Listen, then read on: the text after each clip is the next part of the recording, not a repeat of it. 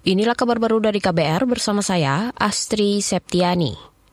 Polda Metro Jaya menegaskan tidak ada kendala berarti dalam penyidikan dugaan pemerasan Ketua KPK Firly Bahuri terhadap bekas Menteri Pertanian Syahrul Yassin Limpo.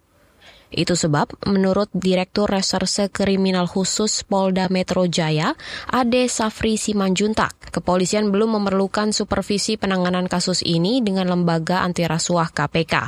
Hal itu diungkapkan Ade usai menggelar rapat koordinasi penanganan kasus ini. Jadi belum sampai ke tahap supervisinya, tapi penguatan fungsi koordinasinya. Terkait dengan apa? Terkait dengan uh, dari Kedeputan Korsup KPK RI memberikan dukungan terkait dengan tukar uh, menukar informasi, uh, terkait juga dengan transparansi dan perbantuan lainnya terkait dengan uh, dukungan Kedeputan Korsup KPK RI terhadap penyidikan yang saat ini sedang dilakukan oleh uh, penyidik gabungan di Khusus Polda Metro Jaya dan Tipikor Baris Krim Polri.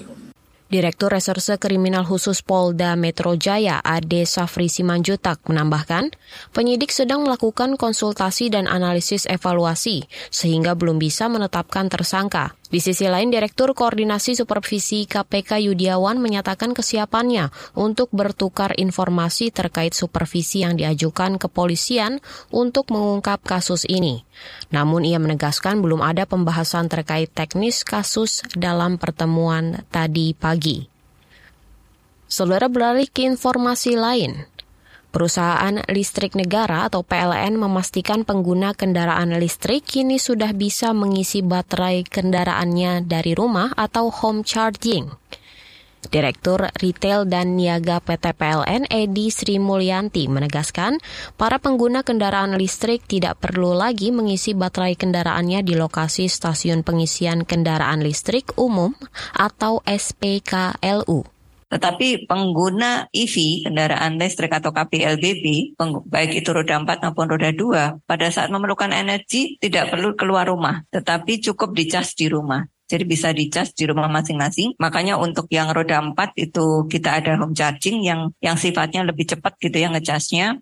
Direktur Retail dan Niaga PT PLN Edi Sri Mulyanti menambahkan, layanan home charging akan sepaket dengan pemasangan dan keterhubungan perangkat pengisian baterai ke sistem PLN.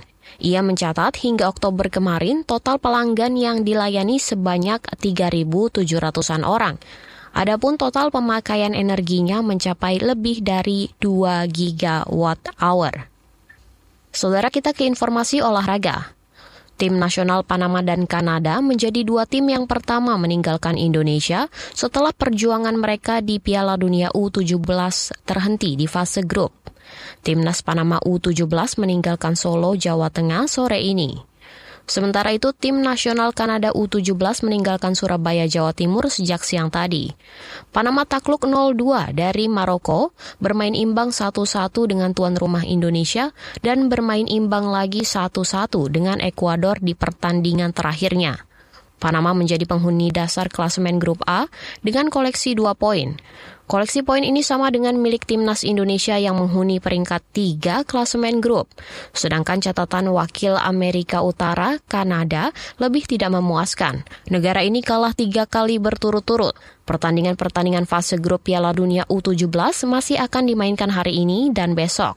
Sedangkan fase 16 besar akan dimulai Senin pekan depan. Inilah kabar baru dari KBR bersama saya, Astri Septiani.